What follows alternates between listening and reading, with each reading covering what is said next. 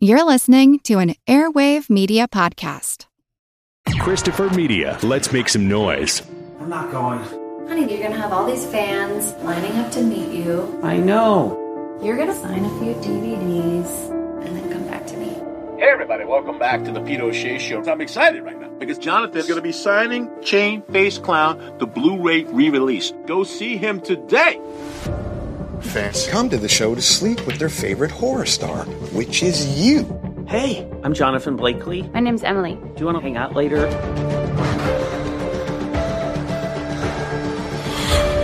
There's a tattoo of my face on your leg.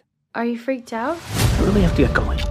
You and I were just so good together. It was like I finally met my soulmate. We should just keep in touch online. You're staying right here. This is your new home. I'm Chain Face's biggest fan. Chain. Kid! Are you awake? Where am I right now? Emily, what's going on? You and I could write a prequel to show how that killer came to life. Get out of here now! You love having your fans fawn over you. Can I confess something to you? I just want to go home. I won't let you. I now have a part of you with me. Always. Scream! Ah! you told me about you. A maniac like you doesn't even know what love is! Goodbye, Jonathan. Let us go, please. Lights out! Hey folks, welcome to a special episode of the Projection Booth. On this episode, you're going to hear from Oliver Robins. He is the director and star of Celebrity Crush, a fairly new horror film, kind of more of a suspense thriller, I suppose you would call it. You will hear more from Mr. Robins later on in the year when we do our episode on Poltergeist. So strap in and hope you enjoy. So I'm going to ask you to help me out again with the timeline as far as what happens post 1986 because there are so many things that are going. I'm reading that you were a stockbroker, that you went to USC. I mean, what's happening with this? 1986, I was still in high school at the time, and then it came down to the point. It was really interesting. I was talking to my agent, and he said, Oliver, he took me into his office, and he said, look, Oliver, you have to tell me the truth now. I'm going to ask you a question. Now, I understand you're going to college, but I'm going to need you to tell me if you, if I have an audition for you, what's your priority? Your priority? Do you have a physics exam, or or or going studying your lines and learning them to the best of your ability and getting that part? And I said, honestly, it's going to be the physics exam because uh, my focus is my education right now. And he said, well, I'm, I appreciate your honesty, but I can't handle you because you're going to be dealing with adult actors now. You're not a kid anymore who are very good, and you're going to be fighting for these roles with the best. So I'm going to put you out there. When you go to this Warner Brothers, you have to be putting your best foot forward. And I said, well, I'm going to put my best foot forward, but at the same time, my education is my priority. He said, well, I can't handle you, but I think you're making the best decision. So it was kind of a, a bittersweet moment. You know, he took my hand and we walked out of the office together and he wished me the best. And he actually said, I think you're really making the best decision in your life. He thought it was critical that I get my education. And that's what I did. So I applied to USC Film School. And after a long struggle, I almost didn't get in. I finally did. I went to SC in 1989. I had the best time of my life. I met all my friends who are also filmmakers. And what's so wonderful at USC Film School, you're not just learning from great teachers and you're in LA. You're learning with people who are so passionate about making movies. That's what they do. They you eat, dream, and sleep cinema at USC. And so, like during the week, you go to your classes, and then you shoot on the weekend, and at night you watch movies. And you went. We went to a place called the New Beverly together um, which is a theater in LA, which was bought actually by Quentin Tarantino. And they show old great movies and movies you really want to be able to watch on the, on the big screen. But anyhow, so yeah, I went to USC, I graduated. And then I, you know, I was writing, I was making little movies and, you know, unfortunately, like everyone else, I was like, God, I, I gotta, I gotta make a living. I'm out of money. I have no money. I didn't really make that much child acting. So I was like, you know, what should I do? And I, I, I grew up in the world of Wall Street. So I said, you know, I'll try my hand at doing investments and stockbrokering. So I took all the securities exams and I whipped through those and they're, you know, they're pretty easy. So I became a stockbroker and I, I had a lot of fun actually doing it. There's some movies in there and I wasn't in like the best brokerage firms. I wasn't at Merrill Lynch. I was in places that you wouldn't really want to be a broker, but it made for great movies, you know, great material for a movie. So, but I still had a blast and I worked with some great people and there's so much more to the security world than actually just, you know, people think oh, he's only in it to make money. It's really an adventure and there's so much to it that would actually be a good movie and we might see that one day. So I did that and, you know, and after a while I was like, you know, I'm really not following my passion a lot. I'm not, I went to film school and I'm a movie maker and I know how to make films and this is what I've been trained to do. Why am I not doing it? So I I got back into that, and then I got together with my friends at USC, and I said, "Hey, we're gonna make a movie for like almost no money," and made this little movie called Dumped, and it had a little girl from she's grown up now from National Lampoon's Vacation, this other actor from the show called Providence on NBC, and this was like in the '90s.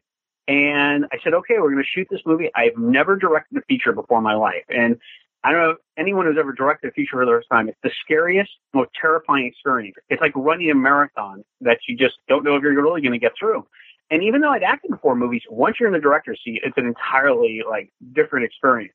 Mr. Spielberg and Mr. Hooper and you know Mr. Scorsese, they make it look easy. So we shot this little dump, this little comedy called Dumped, and it actually it turned out great and we had the best time doing it. And it was great because I had the support from all my buddies and we were all into the age, we were probably all into the age of like 25 years old at the time too.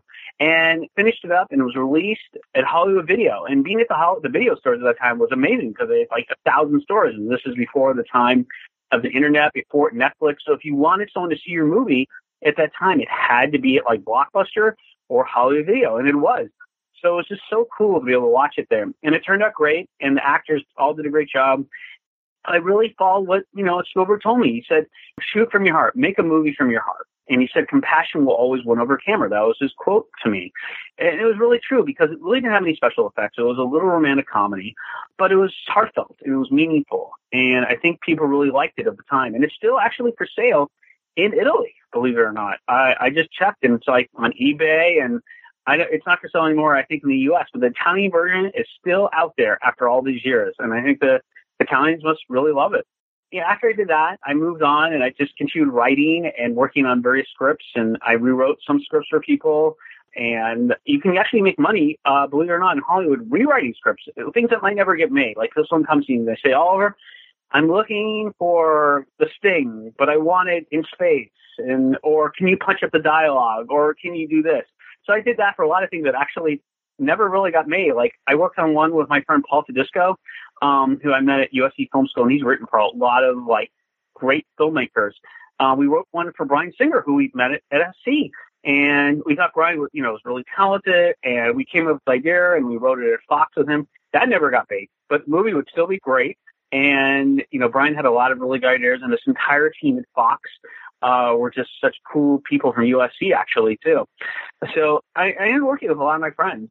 And then eventually I wrote this other script and it sat for a while called You've Got a Friend. And that became a Hallmark Channel movie. And I never intended to make a Hallmark movie. I, I thought honestly Hallmark movies are really cheesy and kind of dumb. I mean, no offense to Hallmark, but that's kind of what I thought up to that point. But now I love Hallmark movies and I'm kind of converted to them and they made it and it was such a special little film and everyone and they don't have a lot of money to make these movies but everyone tried so hard to make it the best film they possibly could. And the director did a storyboard. He even showed me a shot list. John schneider was the lead in it. He would sit and talk with me at lunch and say you know Oliver, this is what i have in mind. And i talked to him about it because i was just a writer. And I told him, this is what I think, this is what I felt. So it was, it turned out to be the highest rated June premiere at Hallmark Channel. And they also made an educational program of it, you know, um, and to, to show people how to be a hero, how to kids, how to, what to look up to and how to be a hero in your life. And I never intended to ever be part of education. I wanted to do edgy movies or romantic comedies or, or sex comedies before after I did a movie called Roomies, Wild Roomies, and it was a wacky comedy and had all the actors from those 90s films.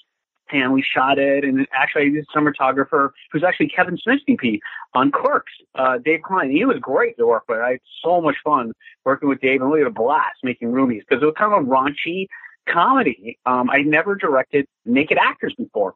And they don't teach you that at USC, believe it or not. Actually, I don't think at the time I was there, it wasn't even allowed. I think with their SAG contract, because you, you're using SAG talent, the union talent, you're not allowed to uh, show any nudity. So I had no experience with that whatsoever. So um, I learned about that on that movie too. So it was it was kind of cool. Tell me a little bit about uh, 29,000 Wishes, One Regret, because you were so many things on there. You were even your own cinematographer on that. Yeah, that movie was extremely challenging.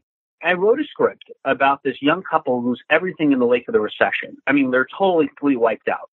The young wife says, you know, she's spoiled and she can't live life without all the privileges that she had become accustomed to. So she tells her, you know, young husband says, you know what? We have $29,000 left on our credit cards. Let's use what we have and and then and then kill ourselves because life is not worth living. And she's in, and it sounds really drastic, but she's really in a state of horrible depression. And he kind of goes along with it. And we discover with these characters that what they value most in life. It was easy when things were good. It was easy because they could live the life that they had grown accustomed to, and they really didn't have to focus on each other. But when you have nothing and you're relying upon one another, and that's all you have, it really is a test for any kind of relationship. So they go on this uh, adventure, spending money and living the life they want. They were going to live, and when it runs out, there that's her plan at least. He's not going to go along with it, potentially, and um, they discover certain things, things about each other and the relationship and what they truly value about one another and in life. So I, I made this movie with just a couple friends. I pretty much uh, many times it was just me, another friend who was doing sound, and we shot it on weekends. And I said, you know, I called up to action. I said, hey, are you available? Can you come out here for two hours? I want to shoot this scene. And they're like, you know your lines? Like, we know our lines. So they come over for two hours and we would shoot. It was kind of an adventure. I used my other friend who sometimes shot for me, Shaba, and he was this great editor, cinematographer, and we used his camera equipment. And then we said, in one of the scenes, we said, okay, we have, we want to go to Vegas. And we're like, oh my God, we don't have the money to shoot, get uh, locations. So we said, when we went there, we said, we're going to shoot, we're shooting a, a wedding video. And the two actors began to believe in the roles because they began dating on the set. So a lot of those scenes seem very real because they really are. Uh, so the kissing scenes are really, they're really kissing. So I'm like, okay. And that's kind of a danger, they say, with actors, because, you know, if they break up when you're shooting, it could potentially be a disaster because they won't even be, want to be on the same, you know, set together. But we did it and it turned out great. And it was, and my mistake with that film was I didn't enter in festivals. I got a distributor who pretty much, um, and you're going to hear this from a lot of filmmakers, pretty much ripped me off. I never heard from again after the film was released. That was kind of disheartening. And then the film was pirated, but I was getting calls, you know, from Malaysia. And I was thinking, why am I getting like crank calls from Malaysia? It turned out the film had been pirated in Malaysia, and they loved it in Malaysia for some reason. And my the master of the film had been stolen, which had my cell phone number on it. So they were calling me up and like, I know it's, it's crazy. Um, so they, I heard they were like telling me like how much they really loved the movie in Malaysia. But you know, it was a universal love story, and, and so many people in this world were so wiped out and just disheartened by the recession in 08 and you know it was it was a great experience because I I learned to edit again and I I put into place all the classes at film school. I mean, I had to shoot and edit and pretty much had to do everything on that one. Um, I was an act, which was a good thing on that. I don't think I could have done everything. But you definitely are the main actor in Celebrity Crush. How did you come up with the story for that one? I was going to these horror conventions and I was thinking, what would happen if I got seduced by, you know, one of my fans? And then I thought to myself, what's the worst case scenario? I mean, what's the worst possible thing that could possibly happen? And that was Celebrity Crush. And then I was thinking, you know, this is this is an independent film. Let's have some fun with it. Let's combine black comedy a little bit, make it a little dark. We won't go with the traditional tropes of horror because I can never do that on a studio film. They make me be very clear. So I said, you know, let's we're not spending a million dollars on this film. Let's experiment a little bit. So that's what I kind of did with that. And it was kind of a test to see what are audiences going to think on mixing black comedy.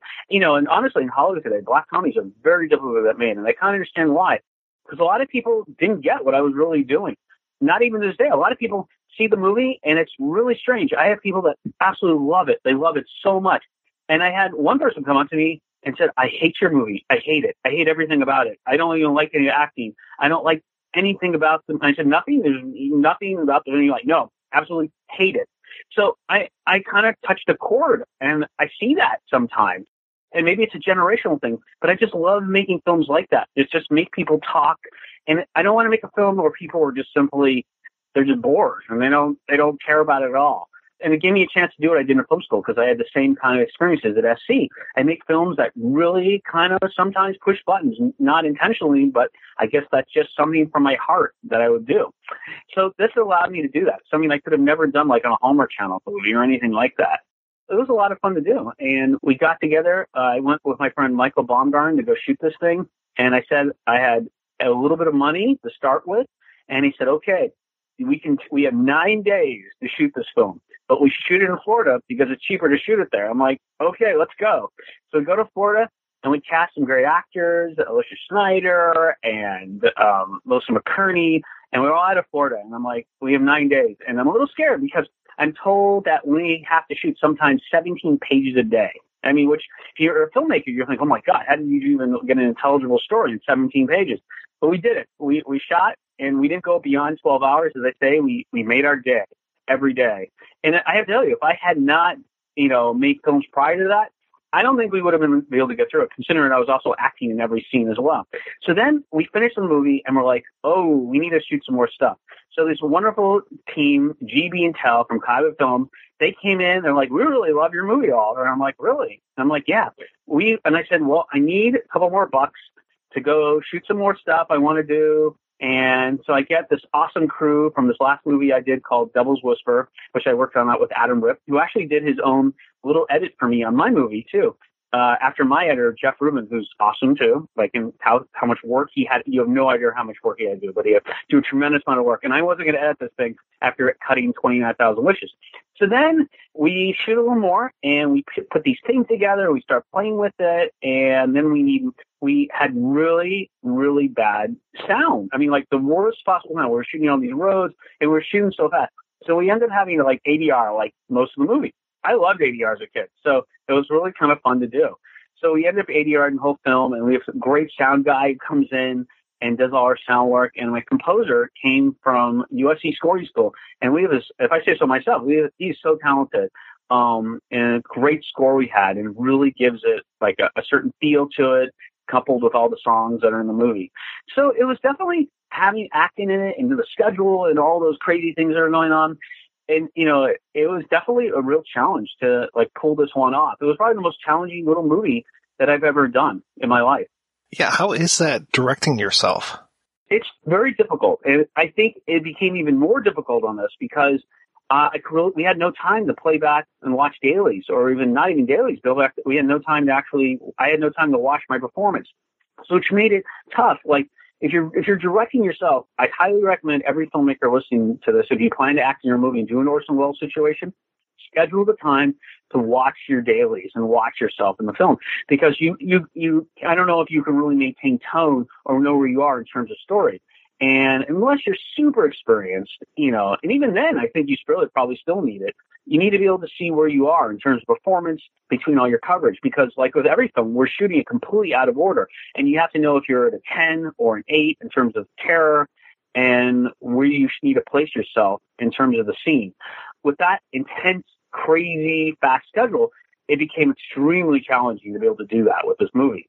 How did you find Alyssa schneider Because she is just fantastic. Michael Baumgarten had used her in a couple other movies that he had made. And I said, we need someone who's quirky, fun, pretty, and just that's that's complete different sides to performance. And what we're really going for, we need someone that would be able to seduce me. I wouldn't need know off the bat who was completely completely crazy. And when I was directing list, I was like, you know, we want to have in this scene a moment, just a little taste, a little moment. So if you watch this film again, you can say, oh, I see it. I see her insanity. But not enough where my character Jonathan Blakely would be like, oh my God, I don't want to, I would never go home with you. Um, and then I'd run away. So it was, it was a real balance. It was a push and pull. So it's like you have the hills and the valleys of insanity. And then, then she could really cut loose when she was terrorizing me. She could be who she was. What I learned at USC, and I loved like Abbott and Costello and all those and those kind of movies, and even you know Bob Hope kind of films. You always have to pick who's going to be the funny guy, who's going to be the straight guy. And horror is really the same way, especially with black comedy like this. She could be the over the top person, the crazy one, the person who, when she reads the script out loud, she sounds absurd. I mean, she's so over the top and so crazy. And I had to play it straight. So my job was to be always play it real, as real as I possibly could but at the same time, she's doing these crazy, absurd things that you don't know if you should laugh at or you should scream at. You know, um, and I won't give anything away. I'll let everyone watch the movie and go rent it or buy it. You got those kind of moments. So that that was really challenging for Alyssa to be able to do those kind of scenes, and I, I think she really did it. You know, pull it off. When and where did the film premiere? It premiered at the Dances with Film Film Festival, which is this great film festival in LA, and they have it at the Mann Chinese Theater. It's actually at the Mann, I guess, the TLC or TCL Chinese Theater now, and it's just a wonderful place for a filmmaker to see your movie. A, it's an independent film festival or independent filmmakers.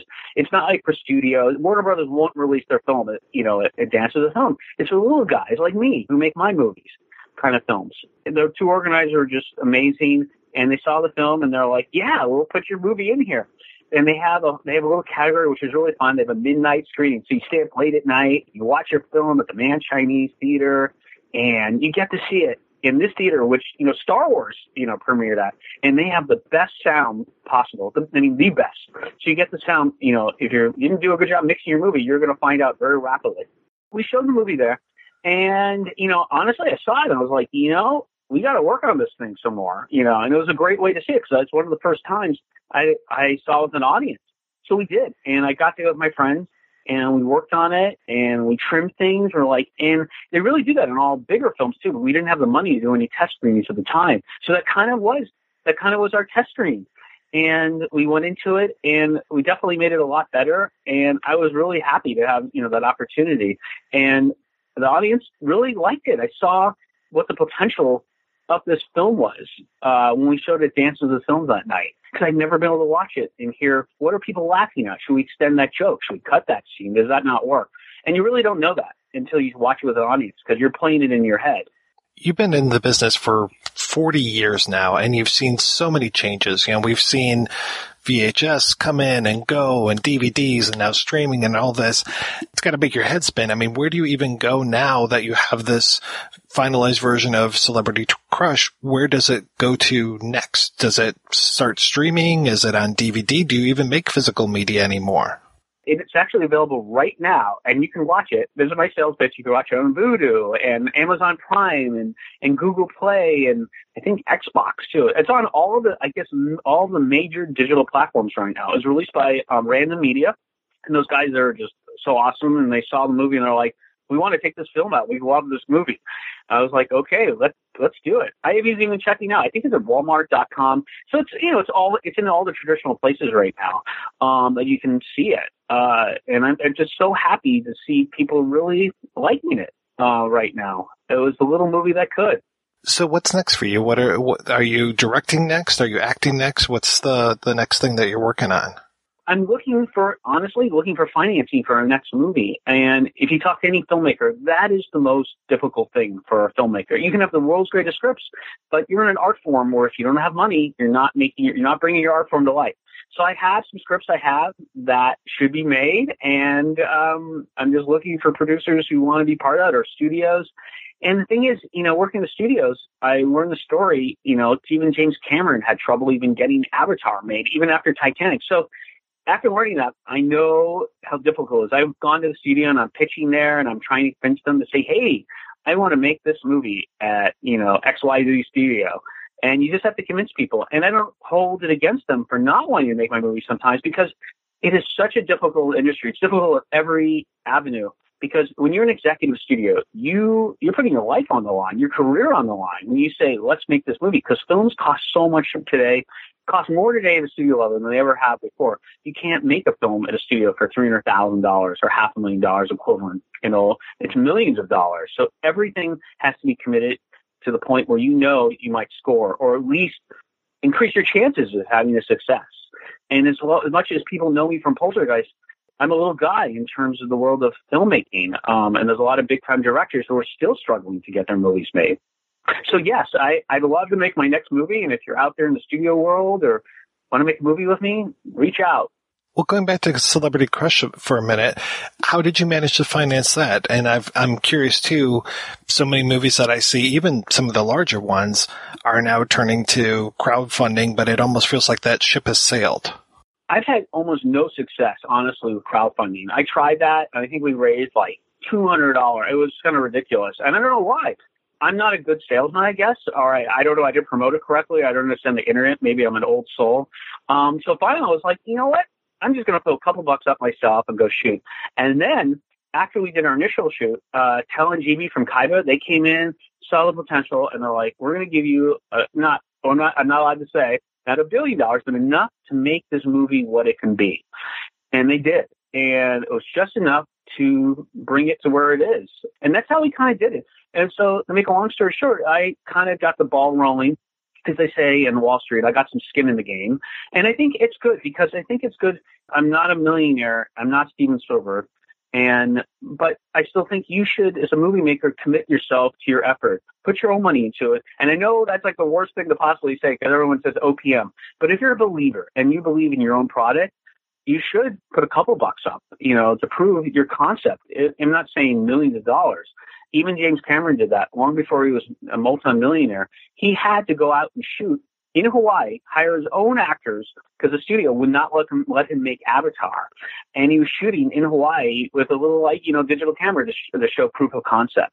So you know that's that's pretty much what I had to do on this movie um, because I think it's really hard to explain your vision, especially when you're mixing tone and genre, and it's not it doesn't have the straight tropes of a traditional like horror movie when you want it to be like this a little playful a little fun a little dark and mix some comedy in there um, you know, especially you know when you shoot a film as fast as this, uh, it's it could scare people.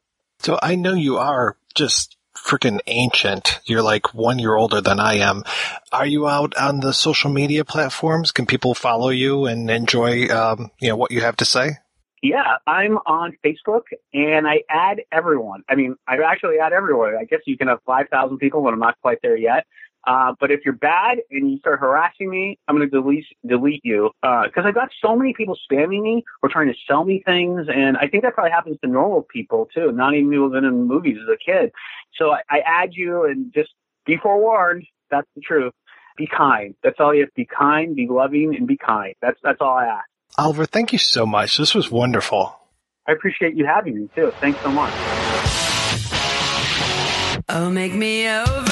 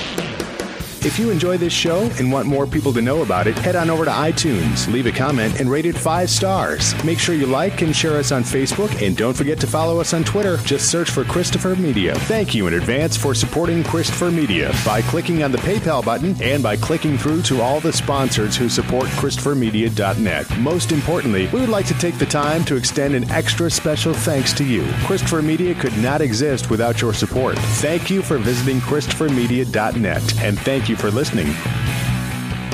Christopher Media. Let's make some noise.